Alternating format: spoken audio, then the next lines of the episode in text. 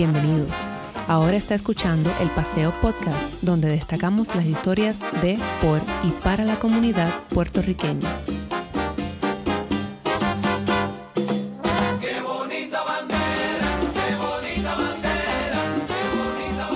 Bienvenidos a todos. You are listening to the Paseo podcast where we highlight stories by, from, and about the Puerto Rican community. My name is Joshua Smizer de Leon, and I want to thank you for downloading this episode. If you are listening to this on Apple Podcasts, Google Podcasts, or anywhere else podcasts are streamed, give this podcast a like and subscribe to it. It makes a world of difference. We started this podcast as a way to bring attention to the diverse and vibrant stories that make up the Puerto Rican communities here at Paseo Boricua in Chicago and around the world. From La Isla to the diaspora, we hope you enjoy what you hear. Lolita Lebron. Her name elicits strong responses from many within and outside the Puerto Rican community.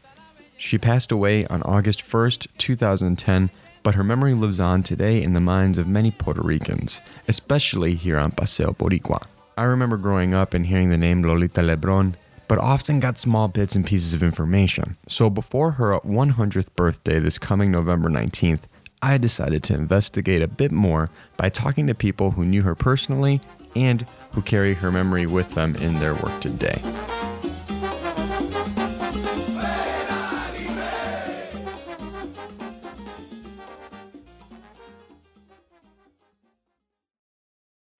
El primero de noviembre de 1950, dos nacionalistas puertorriqueños, Griselio Torresola y Oscar Collazo, tirotearon la Casa Blair, residencia del presidente Truman en Washington. Este ataque era parte de la revolución pro-independencia que se desarrollaba en la isla. El primero de marzo de 1954, cuatro nacionalistas puertorriqueños tirotearon el Congreso de los Estados Unidos para llevar a un nivel internacional la lucha por la liberación del pueblo puertorriqueño. Los medios de comunicación de los Estados Unidos presentaron los incidentes como actos de fanáticos o criminales. Estos dos ataques armados constituyen para los nacionalistas acciones de valor y sacrificio supremo por parte de patriotas. We have some new and returning guests for today's episode. Joining us today are Executive Director of the Puerto Rican Cultural Center here in Chicago, Jose Lopez, artist and activist Michael Reyes, whose song Lolita You May Cry Now you will hear later in the episode, former political prisoner Oscar Lopez Rivera, co-jefas of Lolita Productions, Brianna Ramirez Smith and Marisa Diaz Arce, and a part of my interview that will drop next week in full with actors Viviana Torres, Nore Feliciano, and Efraín Rosa from the play Un monólogo sobre la vida de Lolita Lebron.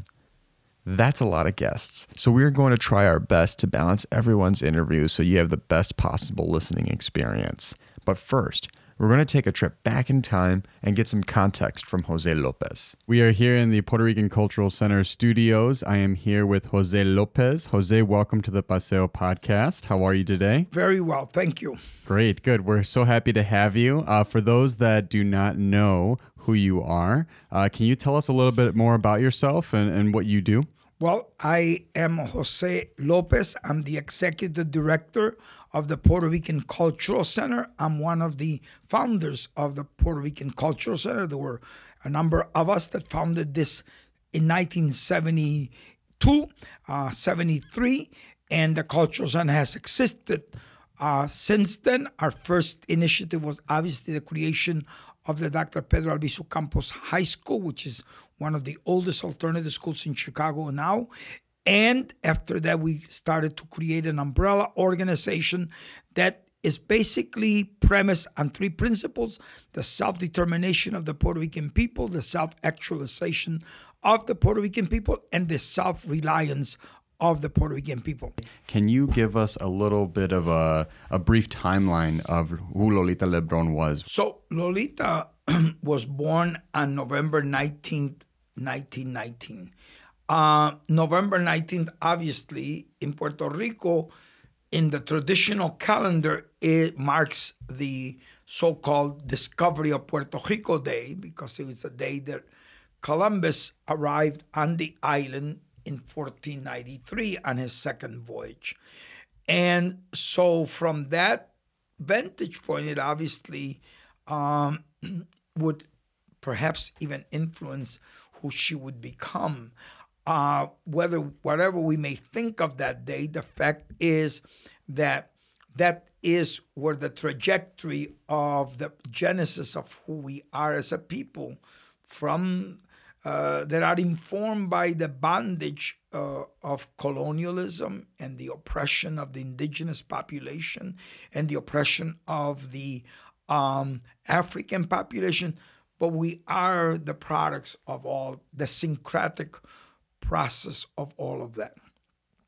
Lolita was born in a in Lares, Puerto Rico, which is also very symbolic because on September 23rd, 1868, that's where the first major uh, uprising for Puerto Rican independence takes place. Lolita um, apparently was a very beautiful young woman, and she was beautiful all the way through. I, I mean, the last time I saw her was a few months before her death. She was still a beautiful woman but an extremely, extremely intelligent woman.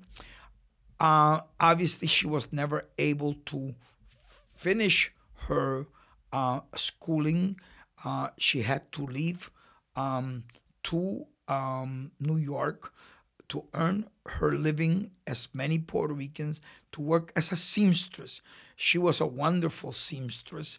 And um, accolades even from her bosses because she was so uh, good at what she did.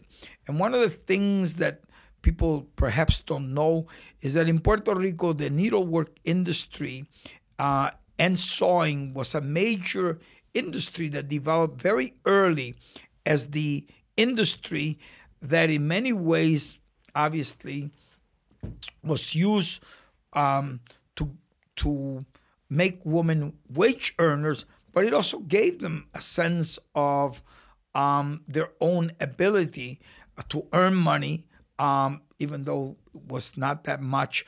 But there is in Puerto Rico this trajectory of obviously a correlationship between sort of women's ability to to get out of being a domestic servant literally to becoming a self-actualized woman by earning her own um, her own keep. And so, in many ways, Lolita became through that process very uh, talented and skillful at uh, being a seamstress. She went to work in New York in the 1940s as a seamstress. And in 1945, Albizu Campos came out of prison. He was placed in a hospital because he was very ill um, in New York and spent there two years in a hospital between 1945 and 47. In 47, he returned to Puerto Rico.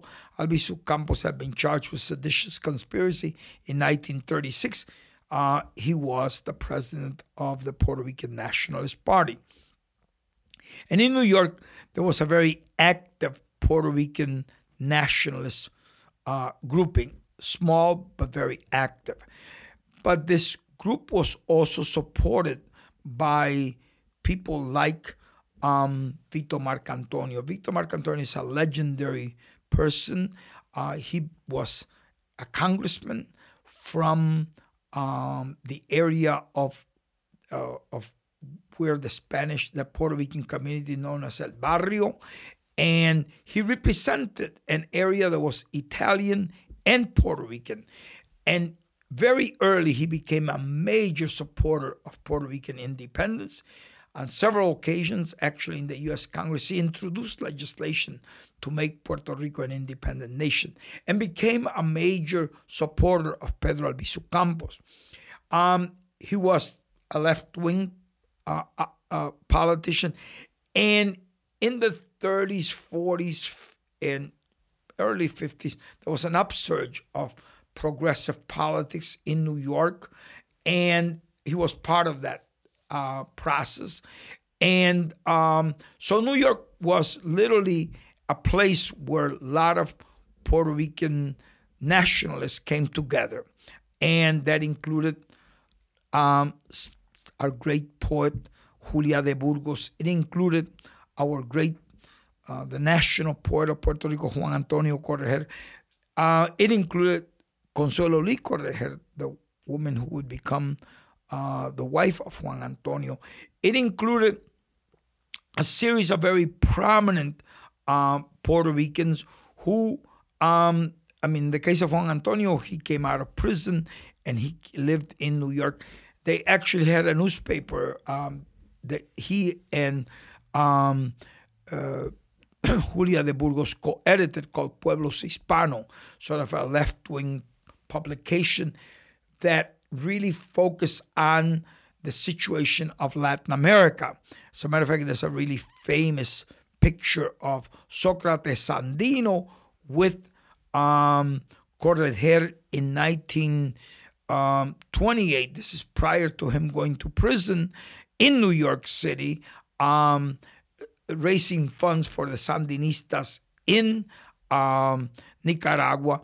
And Socrates Sandino was the brother of um, of Sandino, um, the great leader of the Nica- of the Nicaraguan rebellion. But anyhow, I, I put this in the context of Lolita coming into New York, being exposed to these politics, and ultimately ending up becoming a member of the Nationalist Party. And she never met Pedro Albizu Campos, but Pedro Albizu Campos knew about her activism. And so in um, 1954, uh, she uh, receives a letter um, that was secretly sent to her by Pedro Albizu Campos, telling her that she had to do something and that he had the confidence in her of all the people um, to uh, be able to call the attention of the world um, in relationship to the um, situation that Puerto Rico was facing. On July 25th, 19, uh, 1952, the Estado Libre Asociado had been created, something that the Nationalist Party denounced as a cover up for colonialism. And we proved that in 2016, the world got an idea that Pedro Albizu Campos was correct and the Nationalists were correct when Promesa, the latest organic act of Congress, was adopted. But that said, um, Lolita received this letter, uh, sent um, secretly to her that she had to do something because in 1953, the United States went to the United Nations and declared that the colonial case of Puerto Rico ended and that the United Nations should recognize this and that Puerto Rico should be taken out of the um, non the the non-governing territories, which means they, they, it was taken out of the Committee on Decolonization to deliberate on U.S. moves to decolonize Puerto Rico. Then he no longer had to render any reports to the UN, and so Albizu wanted something dramatic. Albizu didn't outline what needed to be done. He literally left it up to her. It was Lolita's idea. Do these, if I can interrupt you really quickly, Jose, the letters that Pedro wrote is do those letters exist anywhere? Are they in a museum? No. Are they in an archive no. somewhere? This is this okay. is only because she said this. So There's no, no letter knowing what that is no uh, evidence of okay. this. It was a secret letter. It was an intended. It was intended for her to tear her up and destroy it. It would have been evidence. But what I want to say is that all that she told me is he didn't say to her, go and attack the US Congress. He says to her, we must do something dramatic and it's in your hands. So it was her idea. And she says it very clearly in an interview that, do the, that the media does right after the arrest. Whose idea was this? And she says, it was my idea it was the four of us idea. So they came up with the idea of attacking the US Congress, not with the intention to kill, but the attention to dramatically call um, the world's and, and put Puerto Rico in the map of the media and say Puerto Rico is still a colony of the United States. it was a cry for a recognition that colonialism was alive and well. What Lolita and the Nationalists did in 19 on, on March 1st, 1954, was to say Puerto Rico is a colony. The U.S. is lying to the world. The U.S. had taken push a vote at the United Nations in which the majority of the vote was really abstentions because people knew that this was something that was not true. The nations of the world knew that. And so even though it passed, it passed by a a plurality not of the entire I mean not of the entire world because most of the nations abstain. The majority of the nations abstain. So why not- in other not- words, oh, what ahead. she did at that moment was actually a, you know, she led a stunning, uh, dramatic um, attack on the U.S. Congress with the idea that it was to call the attention of the world. And obviously, after that, she's charged with seditious conspiracy and would spend the rest of her. Uh, for 25 years, she was in prison along with Rafael Cancel Miranda, Irving Flores, Andrés Figueroa Cordero. Um, and before that, obviously, uh, in prison was uh, Oscar Collazo, who had attacked the Blair House on November 1st, 1950.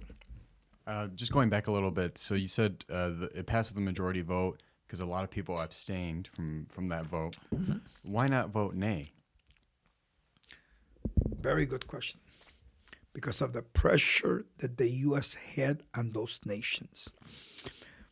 The I I don't have the evidence, but I am told that the ambassador of El Salvador decided to cast his vote in English to really protest that he was being forced, um, because obviously most nations at the UN speak their own language, because he was being forced um, to take that vote.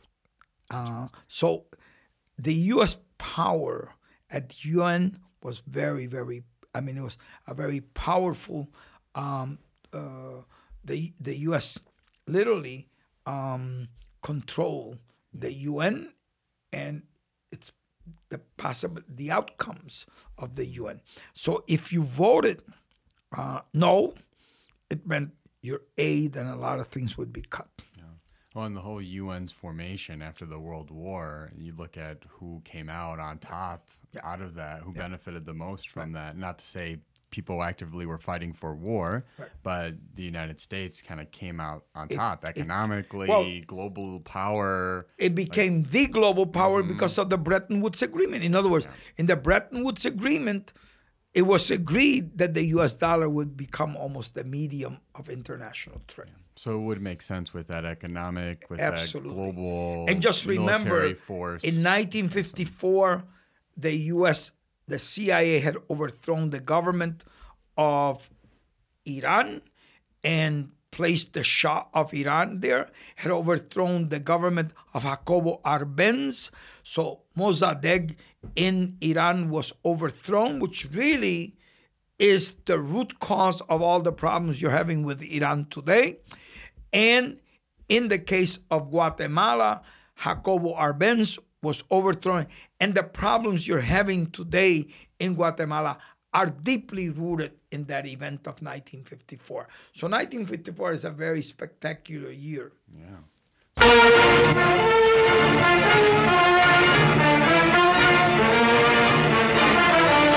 This is the chamber of the House of Representatives within a few moments after it was emptied, still showing the aftermath of the wild hail of bullets by fanatic Puerto Rican nationalists.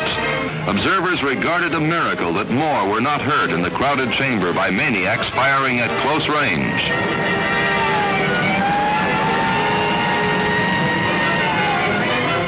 Under heavy guard are the would-be assassins, Mrs. Lolita Lebrun, who boldly claims she's instigator of the murder plot. Seized with her in the visitors' gallery, Andrew Cardero. Another who brazenly sprayed bullets an unsuspecting congressman is Rafael Miranda. A fourth member of their group evaded capture in the House chamber. He's Irving Flores, arrested soon after the attack in a Washington bus terminal.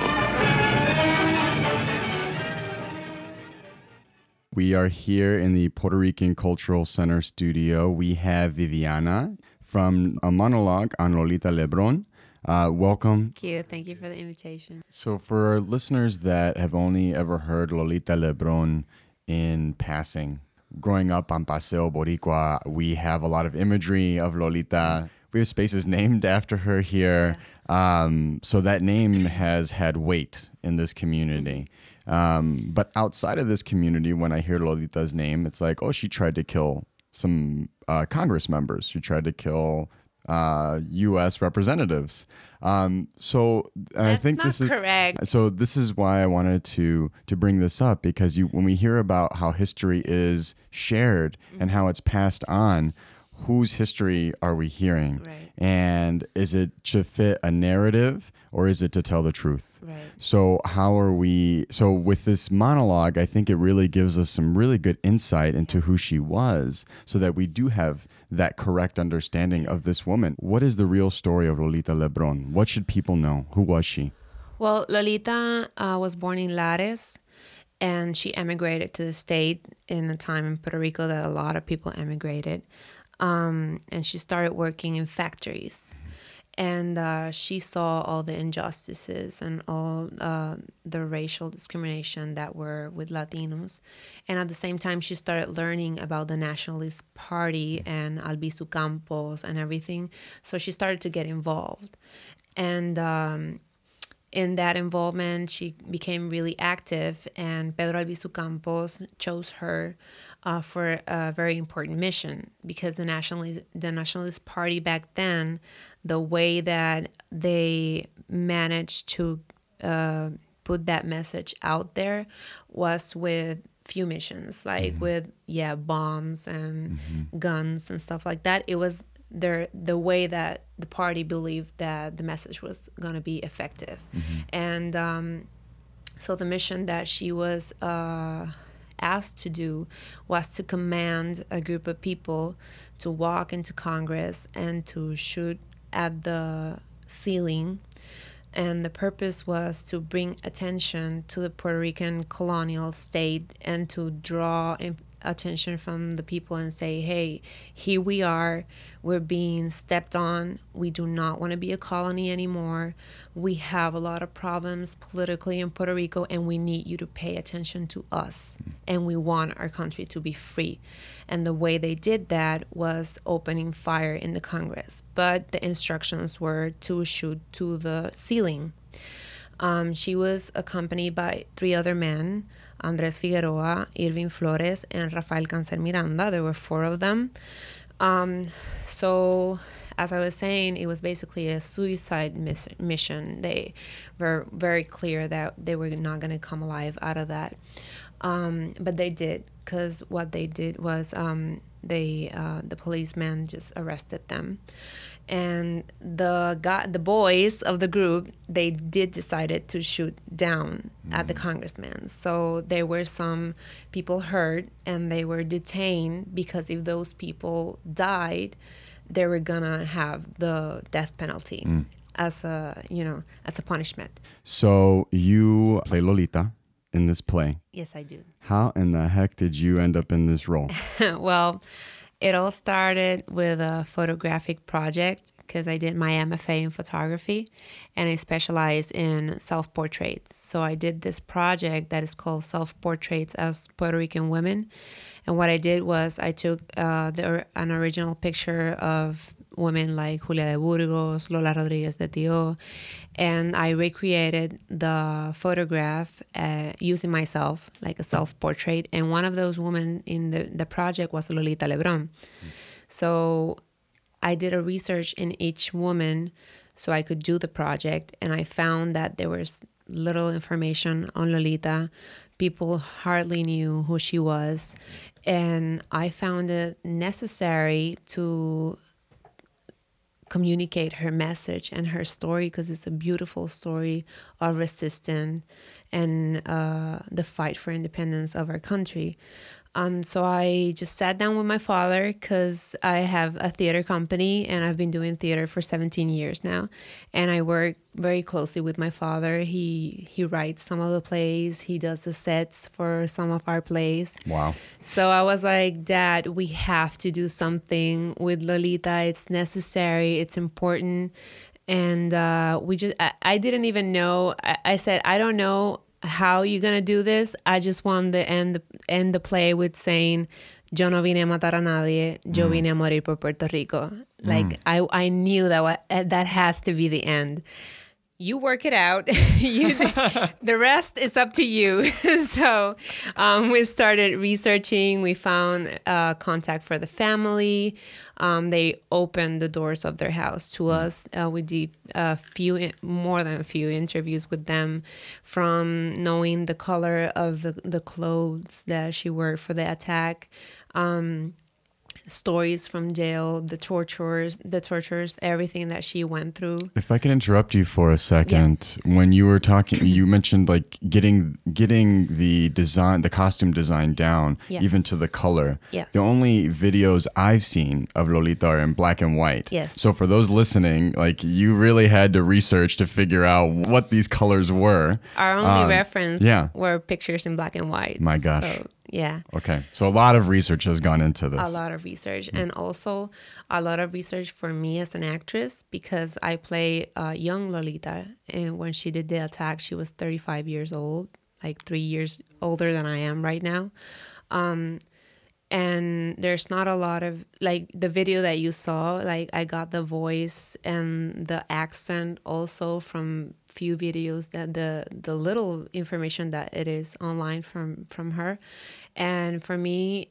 talking to the family and trying to get to know her through the people that were closest to her um, it helped me a lot to build this character of this woman that existed. Because my biggest fear was that a lot of people that were going to see the play knew lolita shared time with her and i was so scared because it's a big responsibility to carry on this character, this woman that so many people loved. So my biggest worry was to make justice to the figure and the memory of her. Did you shoot to kill or to wound? Did you shoot to kill your persons in the Congress? Not to kill. Did not What was the purpose of the shooting? Purpose of the shooting was in a clamor of freedom for my country. Well, miss, can you tell us whose idea this was? Not that. It's my idea and our idea, the four of us idea. Are you sorry that you shot these five congressmen? How about you, Mr. LeBron? I am not sorry. What did you say, miss? I'm not sorry to come and ask freedom for my country any place. So mm, fast forwarding a little bit from 1954, Lolita and the rest of the crew get arrested. Lolita gets charged with seditious conspiracy, and then when does she get released from prison? She got released on September of 1979. I should say it's a very important event in Lolita's life.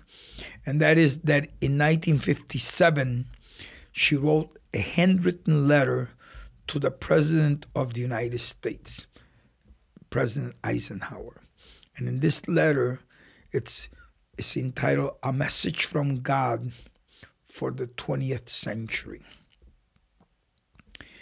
The message, because she's a mystic, and the message was stop nuclear proliferation, stop the development of nuclear weapons.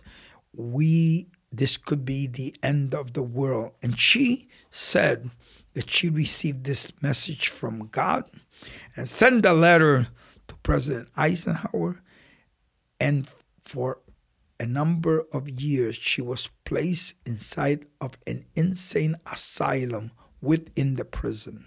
She was isolated. She was declared to be crazy. And this is what Lolita had to confront because she articulated a position that became a major. No one was talking about nuclear proliferation and the impact of nuclear weapons. This woman did in 1957. I mean, that's how visionary she was. And yet, she would be punished for that. And punished in a way that not only did Lolita have to suffer in this literally insane asylum, treated like a crazy woman, but she was raped in that prison. And this is something that rarely we have discussed. Because one of the things that people have to understand is uh, I went to visit Lolita um, in Alderson. Uh, my ex wife went to visit Lolita in Alderson. My second child is named Lolita after Lolita Lebron. My youngest, my oldest daughter went to visit Lolita when she was just a little child. And we've had a very, very close and intimate relationship for years. And Lolita never revealed this to anyone. Um, she gave me, um, I mean, she told me a lot of things that happened to her. And um, they even try to do everything possible to make her appear to be mentally ill.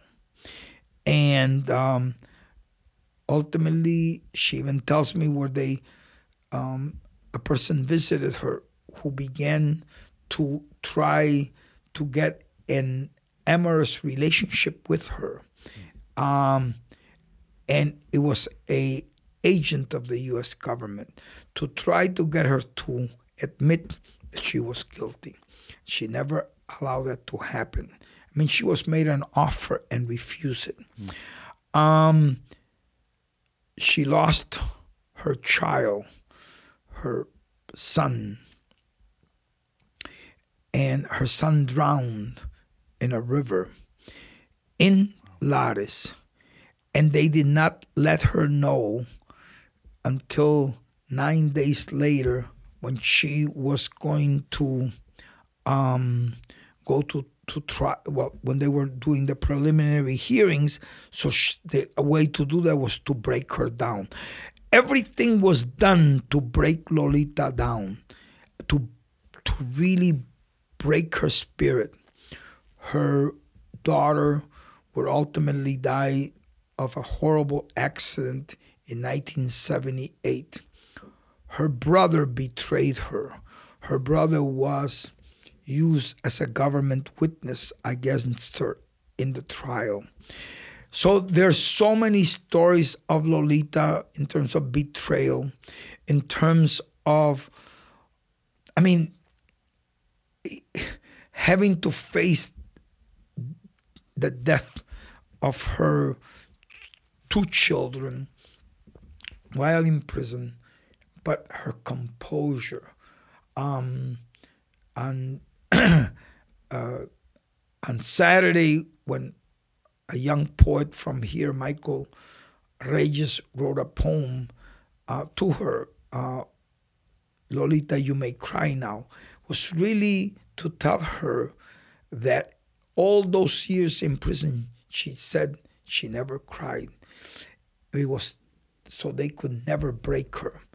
Um, Lolita used to get up in the morning she would comb her hair.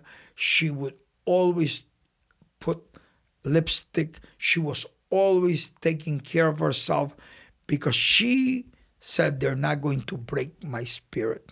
That's one of the um, few ways that we have control, especially when so much control so- is taken exactly, away from you. Exactly. Hmm. And so here was a way to affirm her control.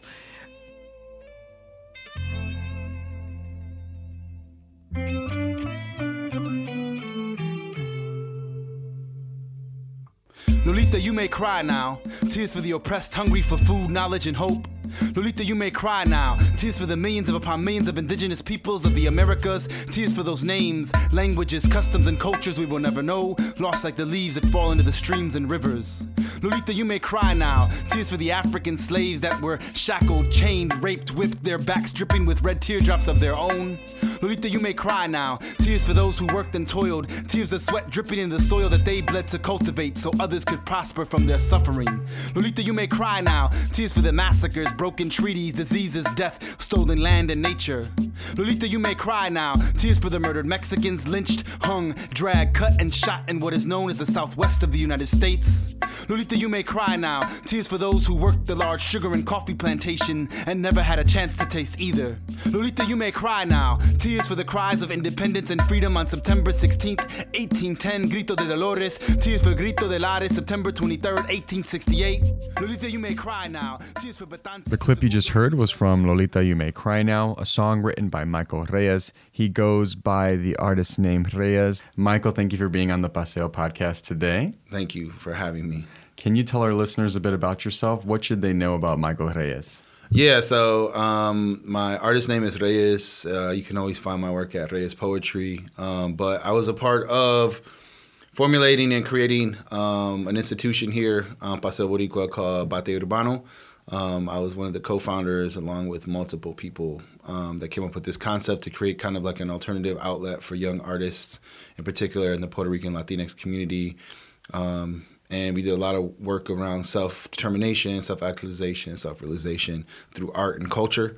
Um, and so I did that for close to 10 years um, and produced a lot of events, a lot of performances, uh, did a lot of poetry events, um, hip hop events. So that's really the background was like working with young folks. And you said you weren't born and raised in Chicago, but you migrated here from Michigan, right? Yeah, so in 2001, I moved here. Um, I was 21 years old, and uh, I remember just uh, taking an AmeriCorps job, and um, they were like, "Hey, we're going to send you to this place, Division Street." And I got off the bus, and I saw these huge Puerto Rican flags. And you know, I guess if you're Puerto Rican, you know, because I'm Mexican, if you're Puerto Rican, that might like do something to your soul. But for me, I was just like, "Oh, those are nice."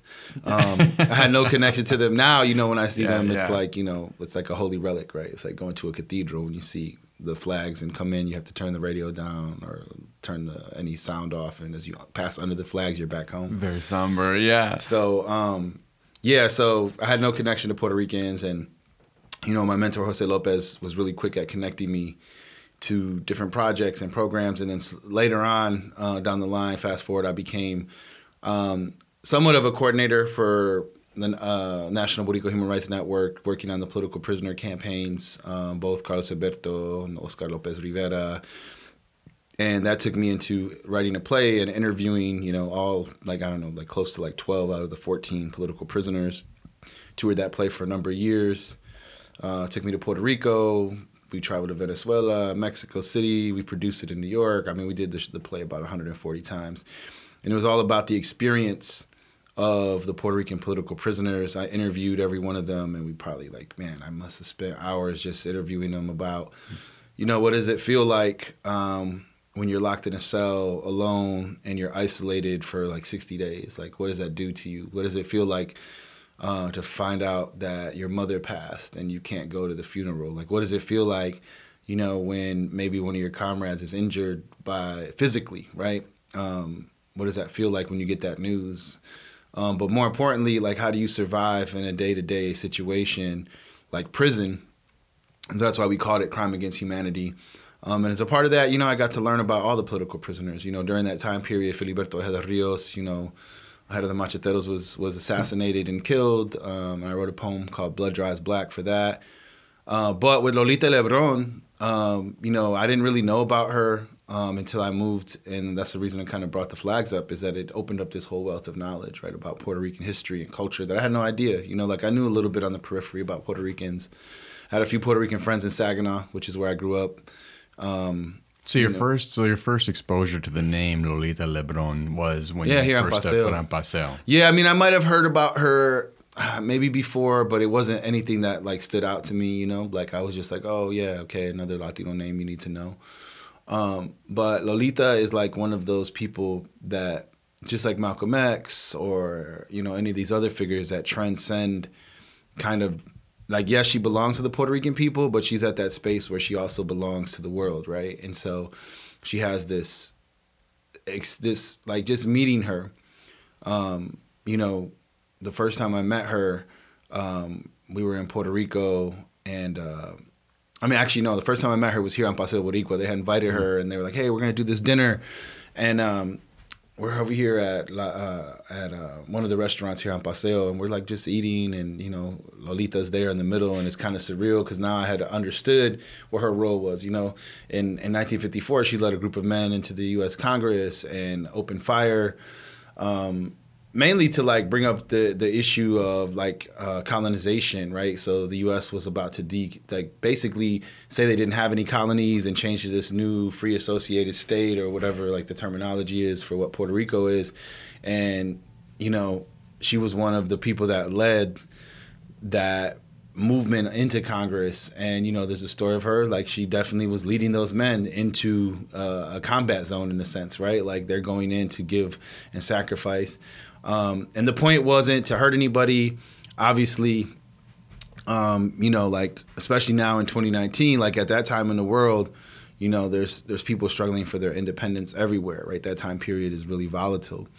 So they go in, she shoots into the ceiling. Um, she's arrested, and then she's taken to a um, actually a male prison. Um, and you know, you can use your imagination, right? You can use your imagination of how they would treat um, a Puerto Rican in 1954. Uh, one thing about Lolita is Lolita's uh, like even then, you know, um, you know, up until her passing, is a very beautiful woman, um, and you can see like in the structures of like patriarchy and power, what do you want to do to a beautiful woman, right? How do you um, want to assert your power? Um, and so there's like you know these experiences that she goes through uh, while she's in prison. Um, but one thing about Lolita during this dinner, she goes, you know, I spent 25 years in prison. At this point, she had been out 25 years. So you're talking about a 50, 50 year window. And she said, um, you know, I refuse to cry. They never, they never made me cry. You know, they never see me cry. And she goes, now that I'm home, it's hard for me to cry. Like it's very a difficult emotion. Mm-hmm. Uh, Lolita was also a poet, so she, we did a poetry show for her at the Batey. Um, and I wanted to do something for her that I felt like captured her story without having to be, um, without having to necessarily like, you know, just ABC it. And so, like thinking about that imagery of her not crying, I created this poem, Lolita, You May Cry Now.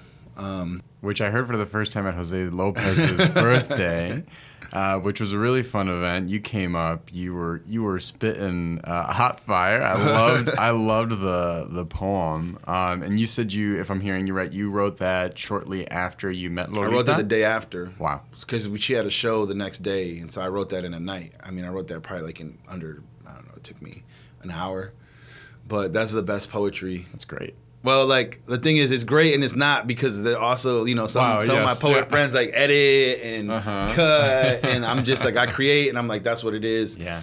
And of course, you know, you you like as things move forward, you reshape it and do things. But sure. you might have you altered something. it at all from when you first wrote it to? No. Okay. It's been the same. I, yeah. I didn't change it. Even when I read it uh, at Jose's 70th uh, birthday party, I didn't change anything. Even if it was out of context at that point, as far as like who is the Batey, like like if you're mm-hmm. not in if you read that as just somebody that's like lived in New York or somewhere else, you might not know. But right. I thought it was important to keep that. I think that's valid. And when we read poetry today, there's all types of references where you don't necessarily understand the context within our world today. So it totally makes sense. Yeah. So we definitely want to give our audience a chance to hear that, which we will play later on in the show.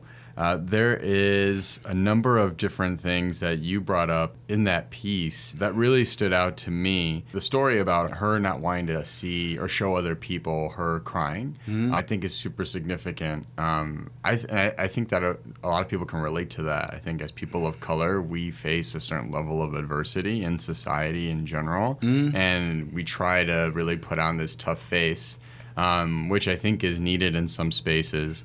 But also the importance of having a support system where you can kind of let your guard down. So I can only imagine for someone like Lolita being in solitary confinement, being in prison in general, even in a male prison, Mm-hmm. to be isolated from the world that she knows. Mm-hmm. That must have just been such a mental strain on her. Yeah, yeah, for sure. I mean, like, I mean, I, I, I wouldn't say like Lolita was my friend, but I definitely interacted with her three times and got to. I made her cry. Definitely made her cry. I read that poem to her uh, twice. Um, you know, there's some somewhere in my archives I have Lolita saying great things about that poem. So Yeah. one day I have to release that. Um, you know, so the, awesome. so you know, like reading that to her and and seeing her like that stirring emotion for her was really powerful. It's like there's this presence. I, I'm sure there's a word for it. I don't have the word for it, but there's just a presence that some people carry. Um, and you could feel it with her. They said uh, Juan Antonio Corretjer. They said had the same presence. Um, it's just a certain dignity that people carry themselves with, and you can feel it. It's like they almost carry the light, um, and you could feel that with her. You know, like anytime you're in a room with her, it's not that she filled the room up. You know, like a lot of times we have these descriptions with celebrities. Oh, they like. It's just Yeah. that there was a presence and aura about her. Um, and the word is dignity, right? There's such a dignity that she carried herself with. Um, and so I read that poem to her. She read her poetry. We helped produce a book for her, and I can't remember who was involved with the book project, but you know, people from the Culture Center organized it. And then um, fast forward, I'm in Puerto Rico doing interviews for this play. Um, and I actually I interviewed I don't know I think 12 of the 14 political prisoners from the 80s, um, in particular the ones attached to um, the ones that were um, incarcerated in 80, 81, I think 83, I think um, in in Chicago and New York. And you know, even in that, when I was interviewing those folks, you know, like really the men were the ones that actually cried. So I think there was a tradition from the women's side that you know, like especially in a, like in patriarchy, like there's these pressures, right, that you have to kind of like hold face. But all like a few of the the, the male prisoners actually cried on tape. Um, but the women actually were like, you know, I think they had already rehearsed in their head of how they have to react because of how they would be viewed. So we're going in, and, and uh, Jose is like, "Hey, we have to make a stop. I think you know we're gonna go visit. We might be able to visit Lolita. I'm not sure." And so we kind of pull into this this house, and Lolita is there and had prepared a meal for us. And at the time, uh, Filiberto Ojeda Rios' widow, um, she was there as well. And there was an older nationalist that had, you know, I can't remember his name, but um, just these figures in Puerto Rican history that are all in the same room, and you're like, "Yo, where am I? What am I doing?" So, I got to read the poem to her one one more time, face to face, um, which I thought was great. You know, it was like, it, it's like you know someone you read about, and a lot of people, you know, I see her on T-shirts, and um, you know, I hear people talk about her like in programs, and I see, you know, if I go to an event, they mention her. Um, but you're like, yo, I, I actually got to know Lolita a little bit, you know, um, and I think I think why she's important um, is one you don't really have a lot of like highlighted experiences of women, um, especially when you're talking about like you know armed struggle or revolution or those sort of things. Um, and I think she represented that. There was some like just like small things and details she told me. You know, like why would she put makeup on while she was in prison, right? And she said you always have to just take care of yourself and make sure for yourself you know, like she was known for like this red lipstick, and you know, like in the woke era, it could be like, oh, why are you highlighting makeup? But I'm like, yo, like she told me, like she would do her hair, Yeah. and put makeup on, and it was important for her to get dressed every day. You know, I interviewed Oscar Lopez Rivera while he was still incarcerated, and I was like, yo, how do you, why, like, why, like, what is the drive for you? just to get ready every day. And he's like, you do it for you because like that's the things you can control at a minimum. You can control um, how you're, how you look, right? You can control if you shave or not. You can control if your clothes are clean. You can control in some ways, right? Um, so like Lolita was very much also about that aesthetic of like, yo, you present yourself um, and how you feel you're beautiful. What do you Um, think, like, just from your interactions with her, from what you know of her? I mean, we are at a hundred years of her existence. Um, birthday wise, she would have been a hundred years this week. Um, she's since passed. There are a generation of young people that probably could have benefited from those in, those same interactions that you had that will Mhm. never get that chance. Are there any lessons that you feel um, people in the community, from activists to artists to people that just want uh, to find purpose in life, you know, are there any lessons that you feel can be learned from the life that Lolita lived?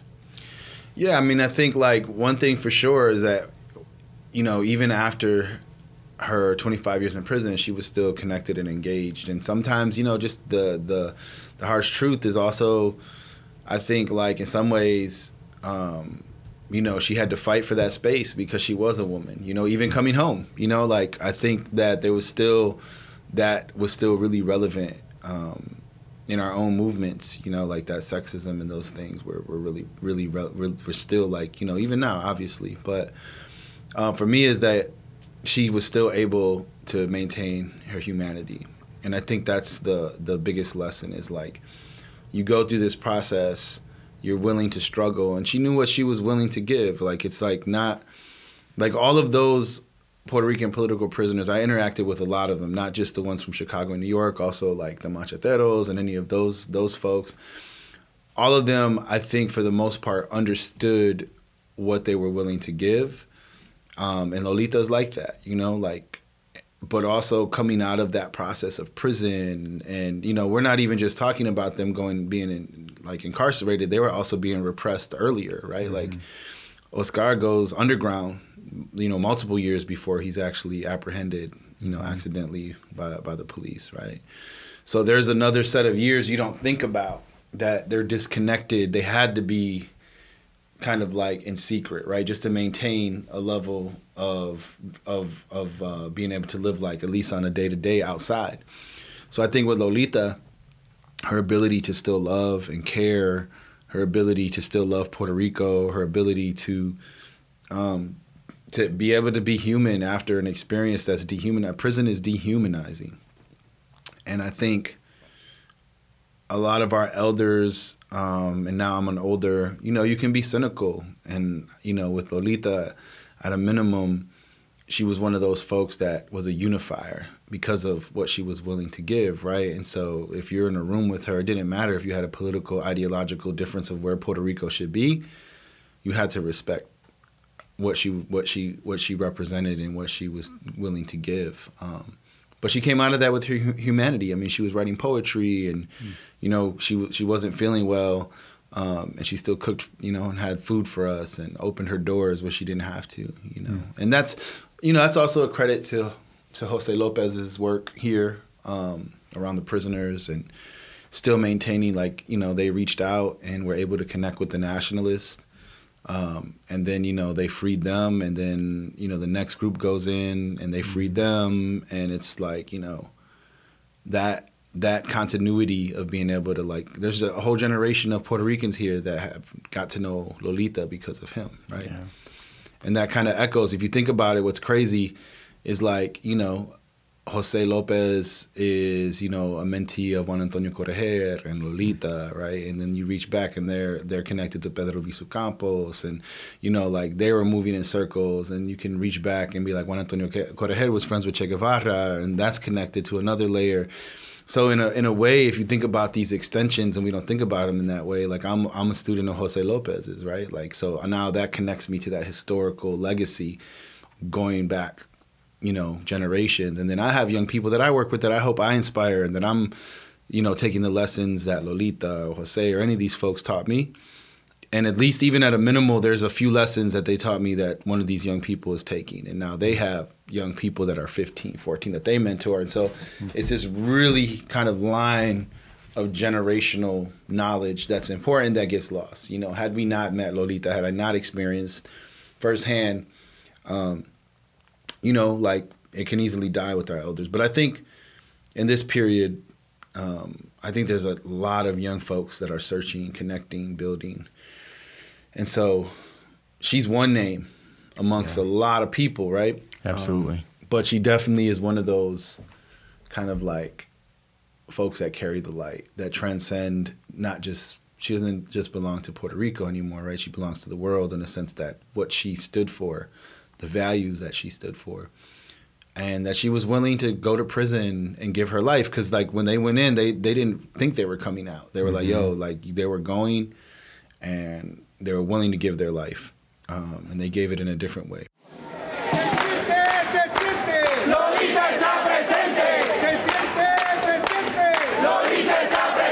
Lolita was a mystic, and most of us cannot understand mystics. Can you share Mi- a bit more about that because side of her? m- mystics are extraordinary people. They believe that they are in communion with a godlike spirit, that they can communicate, that they can, that they're oracles in many ways. When we think of Cassandra in in the Greek world, when we think of the shamans of indigenous community, when we think of people who are able to transmit things that sometimes what what we think as us mortals cannot conceive of or experience. Uh, this was who Lolita was. Um, she was truly a, a a student of Saint Teresa of Avila, one of the greatest mystics of all times. A The doctor Cath- of the church. the only woman doctor of the church. She was a student of St. John of the Cross, one of the greatest mystics of all time. I mean, I was able to experience her mysticism in a way that it it almost transforms you. It was um, in many ways when you saw her, when you uh, experienced her, it was like experiencing something supernatural, and and she carried herself that way. So I think um, there's a wonderful poem that um, Doña Consuelo Lee Corretjer writes about Lolita, and it's based on the beats of her rosary, um, how she would pray. And many ways we think of prayer as prayers, but we also have to think of prayers as a way of meditation, of entering another realm of our lives, of experiencing another experience that's surreal in our lives. That's what the, that um, the beads of the rosary became for Lolita Lebron. And she was able to survive all of this because she was a deep mystic. But she's always attributed all of this to the teachings of Pedro Albizu Campos, who was another great mystic. And they were informed by a rich tradition in the Catholic Church that dates back hundreds and perhaps even thousands of years of Catholic mysticism. So with Lolita, she is obviously experiencing one traumatic experience or piece of news after the other and trying to keep her composure, trying to show that she has control over her herself, her body. She's not crying when she's when she finds out about uh, these people she cares about, especially her children passing away, even family members betraying her. So we're you've you've covered a lot of ground here with that pain, with that hardship. Did she ever use her life experiences in a way that um, was put on paper or or video? Did she create? Did she paint? Did she? How did she? What was her creative outlet for her creative that? self was obviously her poetry. Lolita received an award for El Grito Primoroso, and it is a 300 page book, but it's one poem.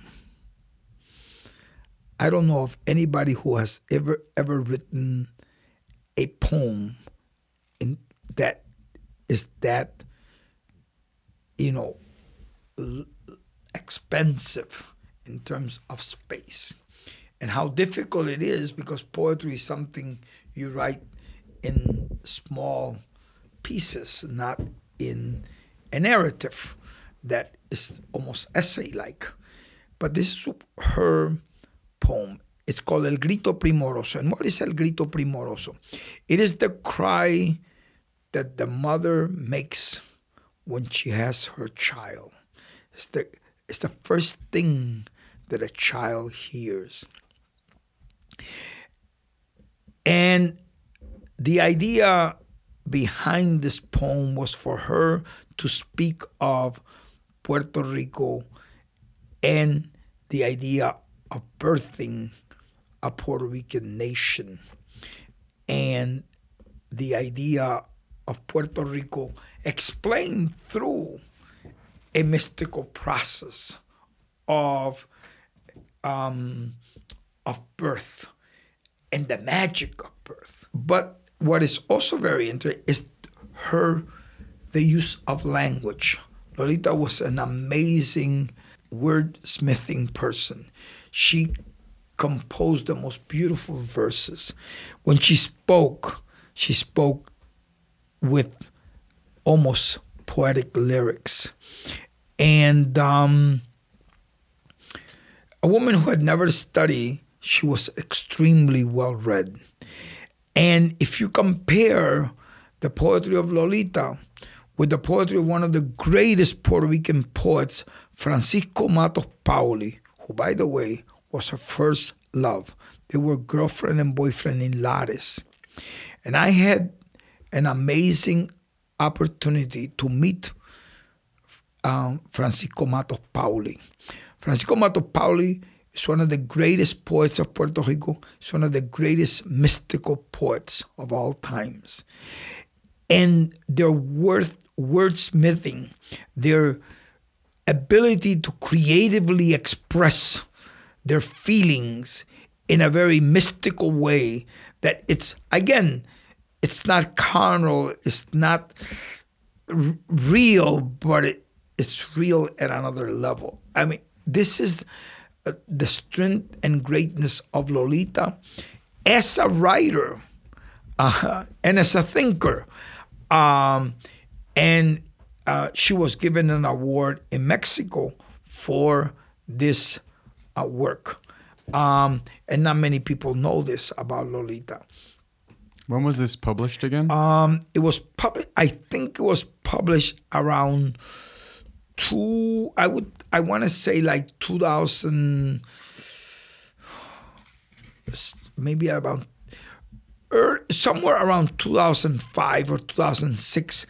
I remember she came here and shared some of that poem with the young people here in El Batey Urbano, which is a youth space that promoted poetry and hip hop and creative expressions among our young people.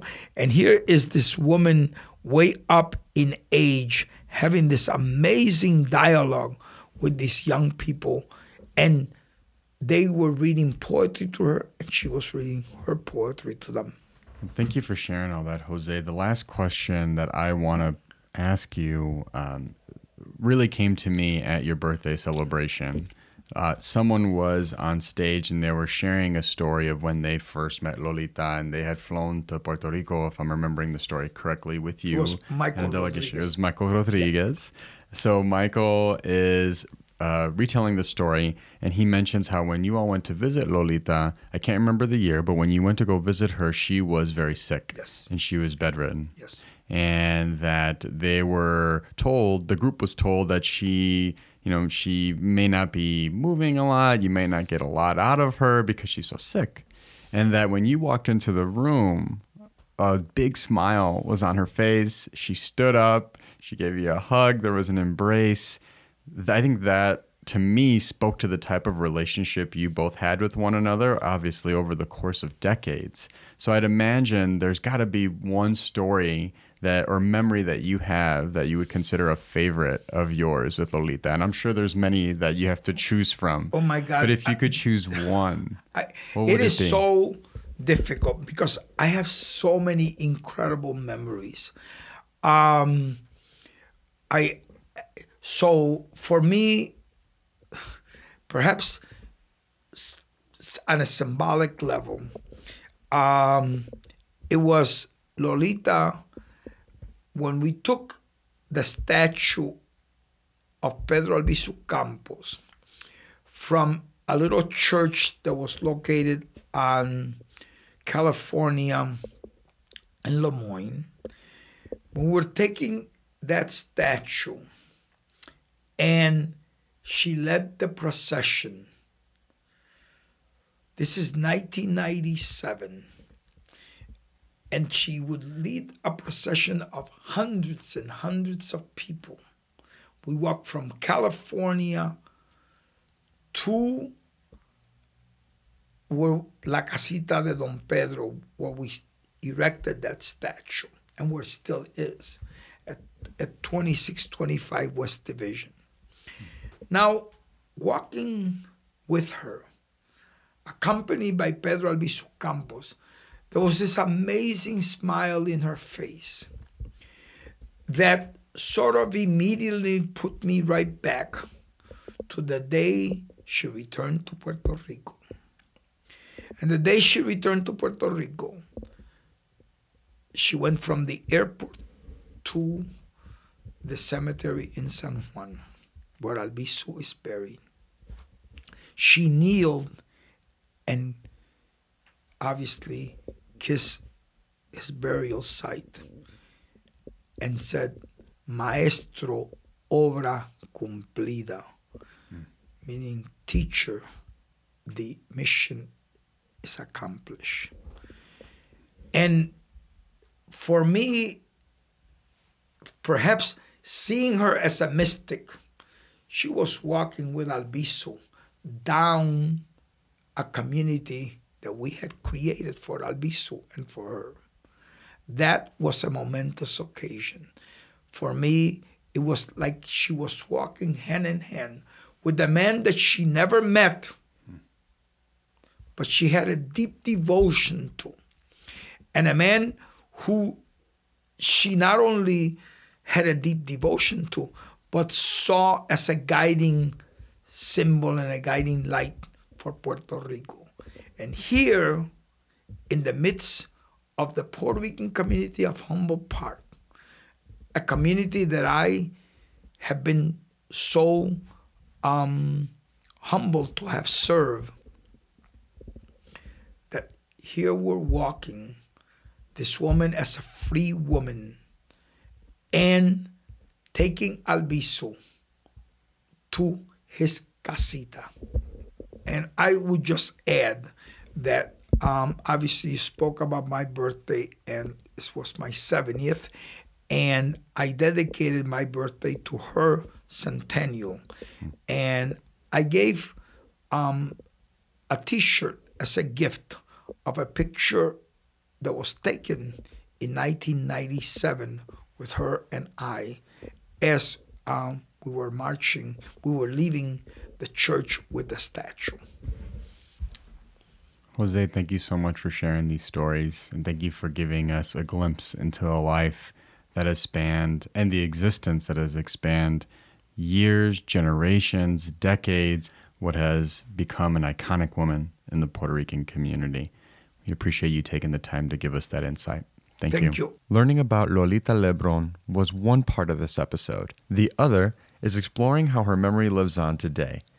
The work Viviana Torres has put into Un Monologo sobre la vida de Lolita Lebron is a great example of this. Next week, I'm going to share my full interview with Viviana Torres and the rest of the crew, Efrain Rosa and Nore Feliciano, who are also involved with the play. But that's next week. Right now, you and I are going to jump into an interview with the co-jefas of Lolita Productions, Brianna Ramirez Smith and Marisa Diaz Arce. It is a Latina owned company named after Lolita herself. So let's jump on in.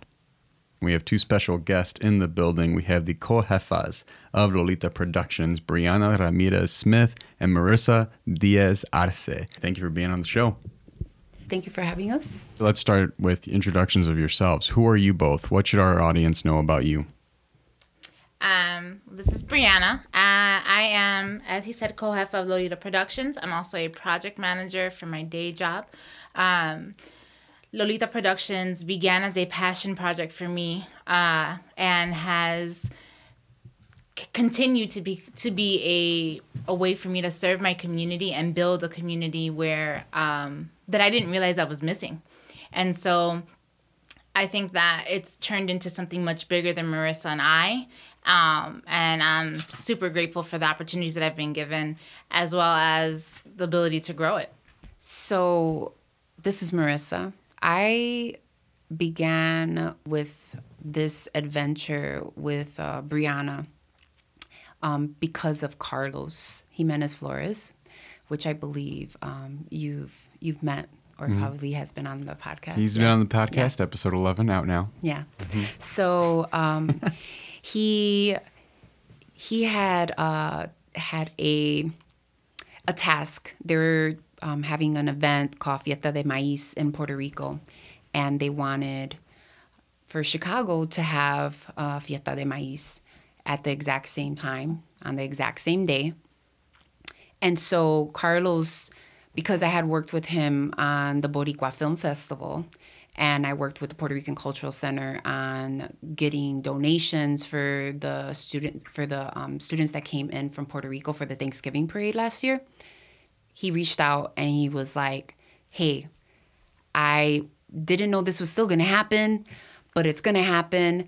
Would you be would you be down to help?" And because I, you know, I'm just down for, you know, doing things at the last minute, I was like, "Yeah." And I reached out immediately to Brianna and I go, "Hey, so would you be interested in doing this?" Because I kind of like finagled her into helping with the, the the kids who had came into from Puerto Rico, and I was like, "Yeah, I just need you to help me volunteer." And then she ended up like literally like running things because I got stuck downtown. Long story, but she um she was like, "Okay, sure," and then we uh, contacted several. Um, artisans. So we had uh, Ada come in with her Somos Así book. We had Casa Yari. We had Unique Sweets. We had Es La Maestra. We were hosted at the Boathouse.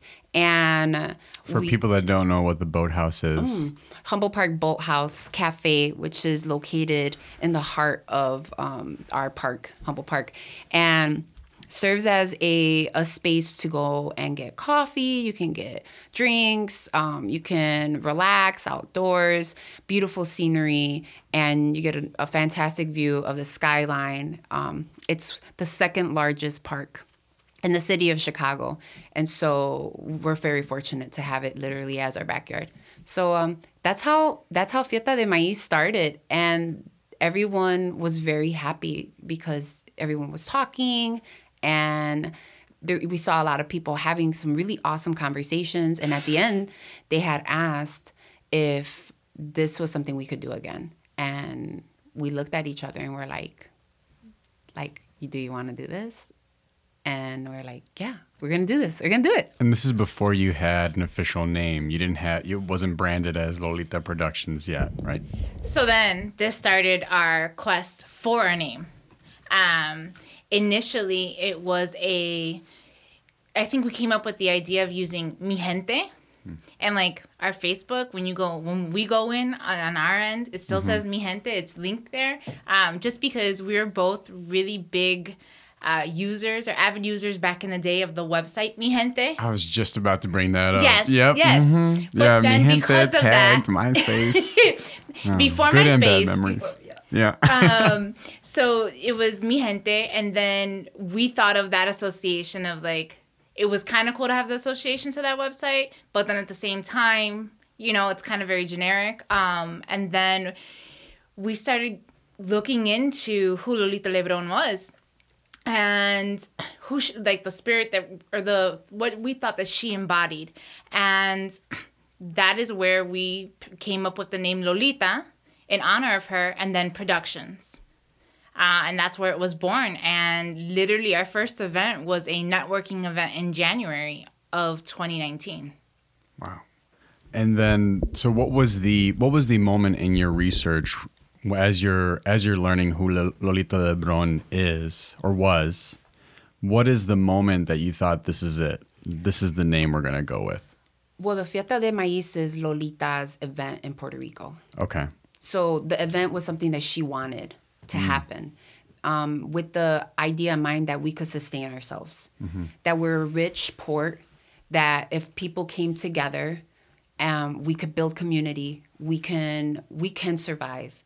And while Lolita wasn't someone that we knew, we had done the research while we were doing the Fiesta de Maíz because we wanted to pay respects to who she was, but also keeping in mind that this was a very powerful woman. And if we were going to take on her name, that we needed to make sure that we did it right. Because Lolita's not someone to play with. And so, with that said, that meant that we ourselves needed to become Lolita like. And while we didn't go into this with that in mind, throughout the process of really getting to know her um, and researching her, especially with our centenario event coming, that we um, that we started to embody things and aspects about her, uh, speaking up for things that we believe is right, bringing community together, looking out for children, really having a home base, and really that we could sustain ourselves, we can support each other. And that's where the bodega concept came, where we were like, it, what if we we put on each other the way we put on brands? Like everyone's so quick to like, you know, sport the newest uh, brand that's coming out. They're standing in lines to get some gym shoes or a new phone. What if we put that energy into the people who we actually know that are hustling to really get themselves out there? And we know so many of them. We already do it naturally. And so it kind of merged something that we already were doing, but now creating a space for those people to showcase their talents and put them on. So this is a question for both of you. You said you were already kind of cultivating a network of people just in your everyday life. Lolita Productions is not your full-time gigs, right? What are you what what is your day job? So I'm a project manager for a um, Pilsen-based food manufacturer, um, which entails you know product innovation, some of marketing, um, and that all has helped me with what I'm doing here. I have a background in customer service as well. Uh, I spent probably about a good 15 years in customer service and it helps with my interaction with all the vendors and with the, the consumers that we meet on a daily basis or on a at each event because it's it's rough dealing with the general public at times and that background really really gets me through hmm. What about you, Marissa? So I also, at one point in time, I worked with Brianna back in the day. For we started off working with each other in customer service in retail, and Is then this we in, in Pilsen as well. and then or- we we actually Okay. yeah, and then in Pilsen, and then we realized that wasn't such a great idea yes. However, it also you know reminds me that we we have always worked with each other, right? She's always a, she's been a very big part of my life, especially because of my daughters, and so she's just always been there in in that sense. But um, I ended up then going into education, so I believe that that's where my calling was, and through my um, I've been teaching 12 years now. I've taught in uh, private daycare to middle school. And in the middle school setting, I taught um, reading, math, science, everything, a little bit of everything, which prepared me for the unexpected. Like you just, you're just constantly like on the go. And then I g- was given an opportunity to teach an entrepreneurship class and get kids thinking about small businesses and fulfilling a need within their community and creating a business out of that. So then, before all of this kind of happened, I hosted an event where I had 110 eighth graders. Uh, I had 28 groups. I did this completely on my own. Jeez. And I say, I want to say completely on my own. I mean, I was their instructor. Mhm. And so You said it was 108? 110 eighth 110 graders. eighth graders. Yes, 28 groups Wow. of students. And so I was teaching fifth through eighth grade technology. So I was also teaching other stuff to other kids. But through this, um, it's called Network for Teaching Entrepreneurship, is a non for profit. I was able to get kids thinking about business, which in turn got me thinking about business. Because if you teach about it, then you got to know about it. And I was, I was, I feel like that's definitely lended its hand with what we're currently doing because I understand like how to start a business. Um, these students then went on to competition. I also then went out into, I went to networking mixers and I started uh, recruiting everyday people who were going there to like get jobs. And I'm like, I'm not here for a job. I'm hosting this event at my school and I need judges. And Nice. so I it was like a Shark Tank event. So I had three judges. Kids had two minutes. They pitched their idea and they had a trifold board. So it was like a science fair and each each group had an app that supported their business. So not only were they starting and like pretty much had like a mission statement and all of these, you know, important aspects of a business, but they also had a mo- uh, an app that they were uh, showcasing. And it was a prototype. Brianna was also a judge at that. That's fantastic.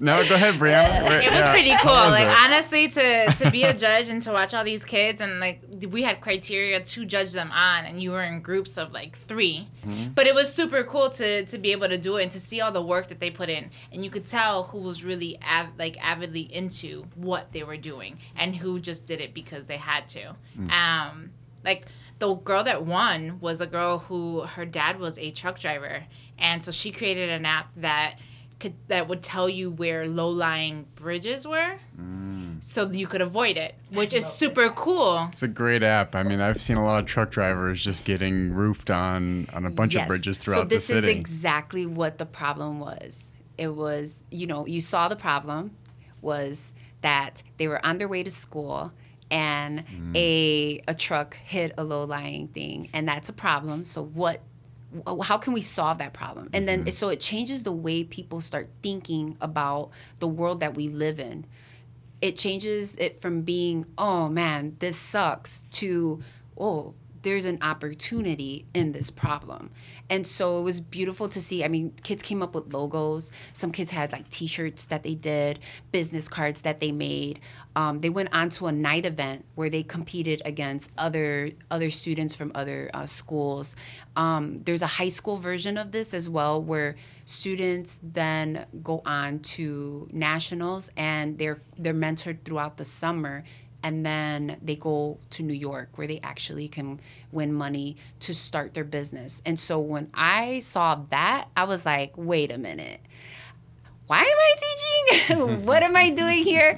And so it it really kind of became a, a passion of mine was like i really want to do this i really want to kind of get out of the classroom and i want to like focus more on helping businesses start because it's a lot easier than if kids can do it if eighth graders can do it if i if like i can get 110 eighth graders to do something like this and they don't even really want to do it imagine if you were to get a, a young adult or you know any person really for that matter mm-hmm. who actually wants to do it and you just kind of like lay it for them and show them and guide them there's there's the education there right? Mm-hmm. And so that's where that's where both of us kind of merge into creating the productions because there's the the customer service side but then there's also like we we help our vendors understand what they're doing and how do you get to the next level of what th- you're doing I think this is I think this is very important uh, to state that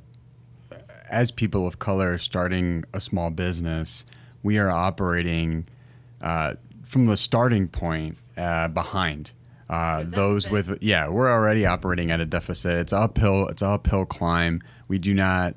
Most of us, a majority of us, do not have generational wealth, generational knowledge, institutional knowledge, the networks that have been cultivated over again generations to automatically be able to plug be plugged in to a scenario where they can succeed. So how are we creating these opportunities where we can empower each other uh, in that in that process? Uh, starting a small business is a lot of work. So the more people you have as a support system to learn from, the better. Let's have a teaching moment. So for any aspiring small business owners, can you walk us through what steps you took? Like I know you got to get incorporated, you got to have a website. Like what are kind of what's like the the small business starter toolkit that you that you implemented to start Lolita Productions?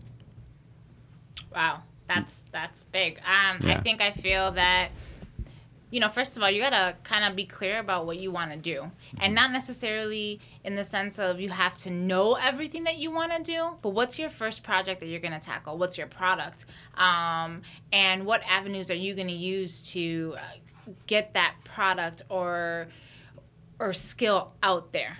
Um, I think networking is a big deal. Um, one of the things that I'm I'm not that great at is networking and Marissa is amazing at it. And so she's pushed no she's pushed me out of my shell. She's shaking her head right now but she's pushed me out of my shell to interact with people that I normally would not. Because I will I'll speak to you and I'm great at that but like that networking piece you have to get comfortable with talking to people. Mm-hmm. As a small business person if you do not speak to people whether or not your items are amazing or beautiful or gorgeous you have to get comfortable with speaking with people and creating a connection because you are the brand. And remembering that you are the brand is the biggest piece of making your business a success.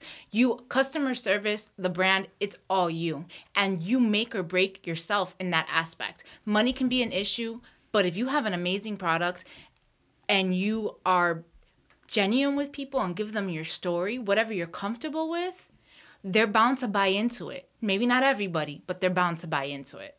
Hmm. Marissa, what about you?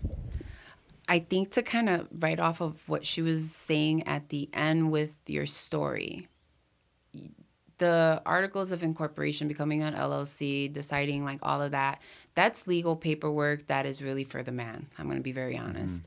I don't believe necessarily in you know a super formalized business plan and going to a bank and uh, getting a loan and doing all of that because that that then adds the pressure that you need to be making money to pay off that that debt that you're acquiring we started off with nothing and we we we started off with nothing but we started out with a lot at the same time.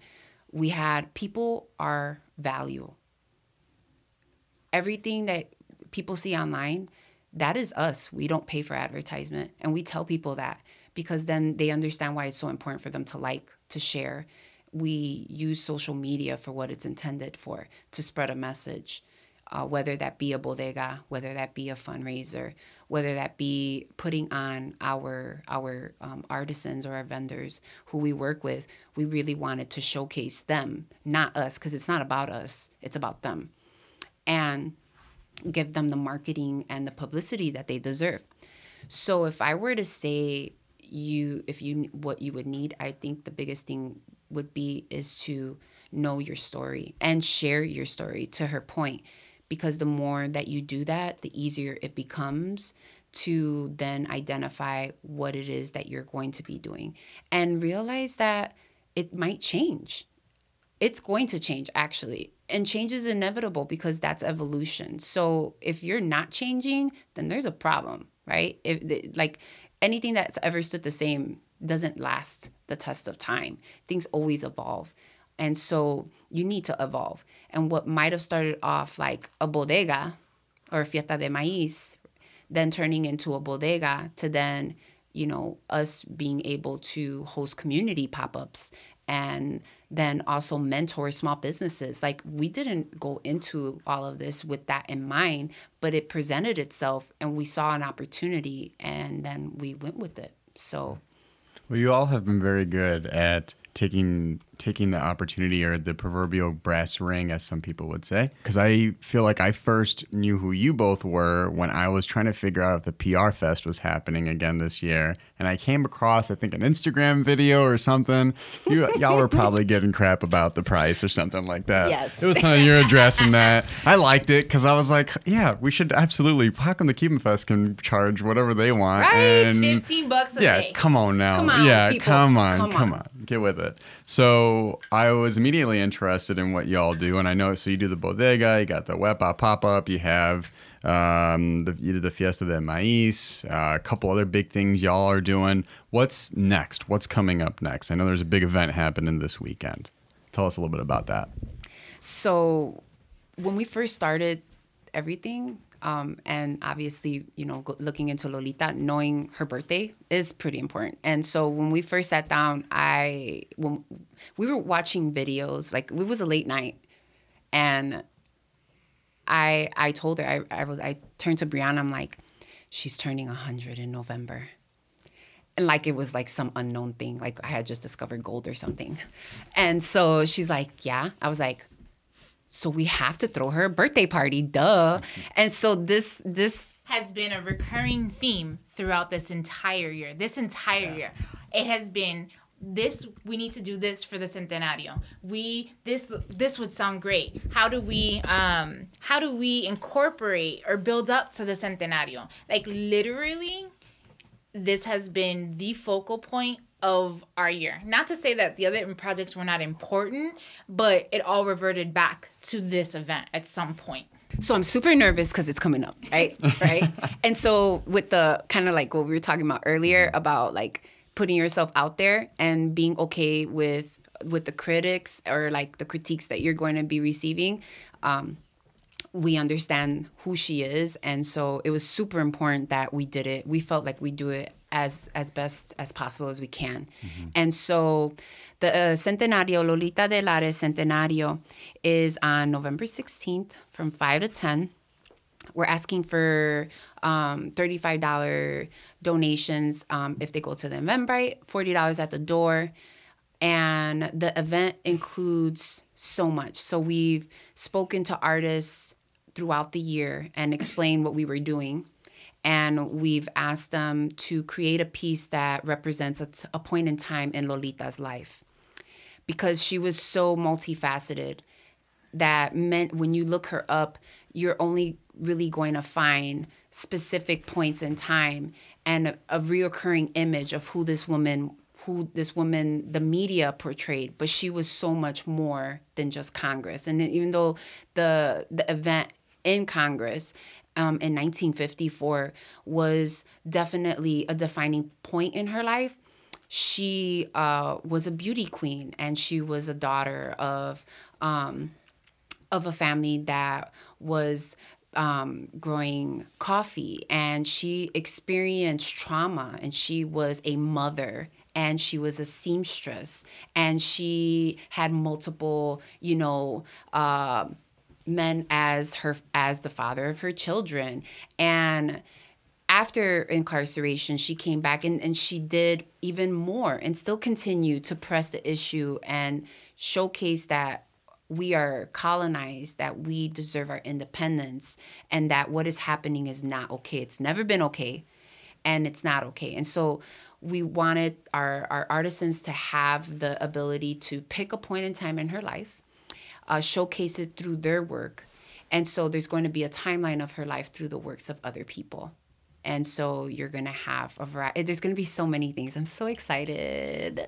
So we're going to have um, Urban Pilon, who is going to be our chef for the night. He uh, that $35 includes uh, plate plates of food by him. Um, we are going to do a. Can I just add one more thing? He even spoke to people who took care of her to come up with this menu. Did he really? Of her favorite food. So every Word. everything wow. is intentional. That's when I cool. speak of intention, I'm talking about the everything from the food to the um, the artwork that you're gonna see. Everyone's going to be um, the the music, the vibe. It's all with the intent to really show who she was and our understanding of who she was through her life. Um, so there's also going. We're going to be crowning her Cacica Lolita. There's going to be an uh, awards portion to the night. We're awarding three. Um, three women who are pretty great or large in our community. So um, Melissa Luis Claudio, who is the principal at Albizu Campos High School. She is uh, the recipient of our La Maestra Award. We are also awarding um, La Activista Award, uh, which is to a local activist, and Betty Guevara is our recipient. Uh, she's pretty well known in this community, is a staple. She used to work at the Boys and Girls Club and is on her way to Puerto Rico. So we want to make sure that she uh, gets her roses while she's alive and here and present. Um, and then the last award is La Voz de Cambio, and that is being awarded to Senator uh, Iris Martinez um, for all her work with La Casa Puertorriqueña. Wow. So the Centenario, what's the, is it Lolita de Lares Centenario Celebration Fundraiser? Is that the full name? Yes. Ah, okay. So the Centenario is this Saturday, November 16th, 2019, people, 5 to 10 p.m. Get the early bird tickets, save yourself five bucks. But if you forget 40 bucks at the door, it's at Dojo Studios. Am I getting the address right here? 2951 West Grand Avenue, Chicago, Illinois, 60622. Yes, sir. All right, perfect. I know we're just about out of time, but let's do a quick lightning round. If you could describe Lolita Lebron in one word, what would it be? Fierce. Resilient. There it is, people. We want to just thank the co-jefas of Lolita Productions for being in the studio today. Brianna and Marissa, thank you both for coming on. Thank you for having us. Thank you so much. We'll see you guys soon.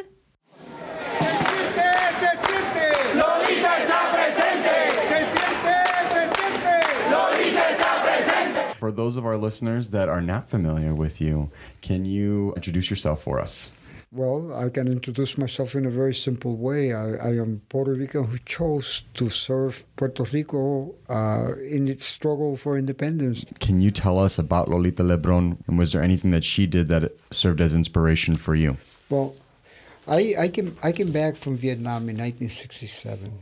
Okay, I, I still had the the, the uh, that that comes into your mind and uh, doesn't doesn't leave you, and that's the experience of war. Uh, and I had made me a promise when I when I came back from Vietnam to learn about Vietnam as much as I could because I, I had no knowledge of what Vietnam was when I went to Vietnam and I needed that. We, we the, the community had changed a little bit because of the riots of 1966 the year before and some of my friends were hanging out, and we're talking about Puerto Rican independence already. And uh, there was this Puerto Rican nationalist, and he saw us, you know, talking about Puerto Rican independence. So he, you know, he once in a while he stopped, and and that day he stopped and he said, "Hey, I have recordings of the Puerto Rican nationalists. If you guys want to hear it." you're you you you're welcome to come with me to the, to my house. So we we went to the house, and we're listening to the tapes, and all of a sudden there's a voice that said, "Yo vine a Washington no a matar a nadie, sino a dar mi vida por Puerto Rico," and that voice had the rhythm you know, for me, of an automatic weapon. So we went ta ta ta ta ta ta ta ta ta ta ta ta, and as I listened, you know, I started to to say, you know, well, if if a Puerto Rican woman is willing to give her life for Puerto Rico, what should we be doing? Yo soy Lolita Lebrón, presidenta del Partido Nacionalista de Puerto Rico. ex prisionera política de los Estados Unidos. Soy la que dirigió el ataque al Congreso de los Estados Unidos de Norteamérica el primero de marzo de 1954 en defensa de la liberación del pueblo de Puerto Rico. Ah, saquen esas bombas atómicas del medio del mundo, que ustedes se las dieron al mundo y después que se las dieron. No, yo le voy a decir a usted, voy a terminar ya. No quisiera que en mi país nadie me tuviera que mandar a callar por defender la libertad de mi país. Y ella no se ha encontrado todavía. Señores, no hay odio, no hay nada. Solamente lo que hay es el derecho y el deber de un pueblo a ser libre. Y nada, nada, nada trabajará aquí. Nada más que la liberación total y plena del pueblo de Puerto Rico. Muchas gracias.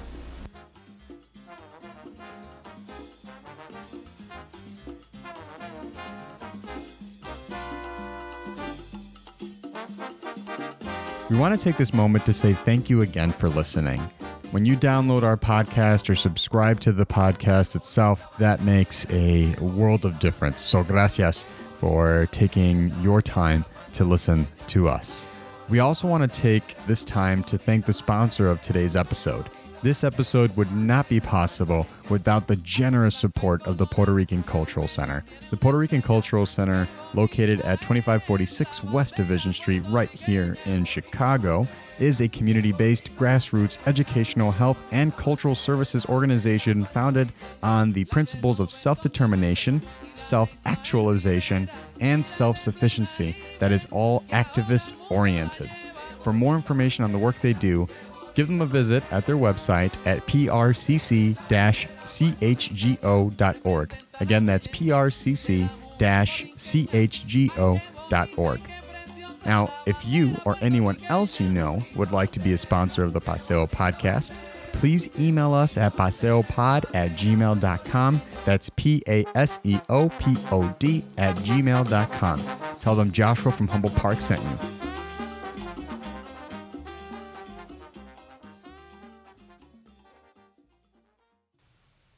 I know Oscar and Jose don't do social media, but what about you all? How can people keep up with you? My favorite thing to use is Instagram. Yeah. Um, it's just Reyes Poetry, all one word, R E Y E S Poetry. You can find me everywhere on there. I think my number is up there too. Um, and then my company, my media company, um, kind of like uh, company that like works out of Detroit, but we do we're starting to branch out and do some stuff. Hopefully in Chicago soon, in New York. Is we are culture creators. Just we are culture creators. And you can find that on our social media, on Instagram, and you can link to our website and everything else we do. We try to make sure that we update as much stuff as we can. Okay, so our company's name is Enfocarte. Um, we have a Facebook page. Uh, we, you can find us as Enfocarte Inc. And that with that same name, you can find us on Instagram. We post our schedules and uh, future performances. And if you want to bring us uh, to a state or to your community or to your school, you can uh, contact us through there. Our email is enfocarteinc at gmail.com and uh, we'll make arrangements and try to make it possible to to keep doing the play wherever we can. Uh, personally, you can find my fan page uh, with my full name, Viviana Torres Mestey. Um, I also put the, the schedule of other things that I'm doing. I have a book, I have other plays as well, and other projects, and I update everything through my page. And you can see my photography portfolio and Instagram at VTM Photography. So those are my social media. Brianna, Marissa, whoever wants to go first, uh, how can our audience keep up with you? How can they keep up with Lolita Productions? So um, you can follow us on our website, www.lolitaproductions.org. Um, my personal Instagram is Brie Vermeer 27. Um, and I'm on Facebook as Brianna Ramirez Smith. And you can find um, us also on Facebook as Lolita Productions. You can find us on Instagram as Las Lolitas 773. We also have a Lolitas Bodega Instagram. And you can find me through any of those avenues because somehow I'm tagged in something. So, yeah, that's where you can find me. Right on. Perfect. Thank you all for being on.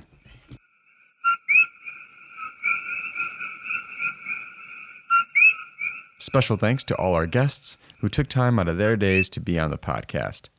Jose Lopez, Michael Reyes, Oscar Lopez, Brianna Ramirez Smith, Marisa Diaz Arce, and Viviana Torres, thank you all for being on. Without our awesome guests, this podcast would not be possible. And without you, our listeners, this would not be possible. So we really appreciate you listening. If you want to reach out to the show, connect with us by visiting our website, paseomedia.org, emailing us at paseopodcast at gmail.com, and following us at Paseo Podcast on Facebook and Twitter. If you have a tip, want to pitch a story, or send us a compliment, we love to hear from you. Thanks for downloading this episode, and see you next week. Cuídate.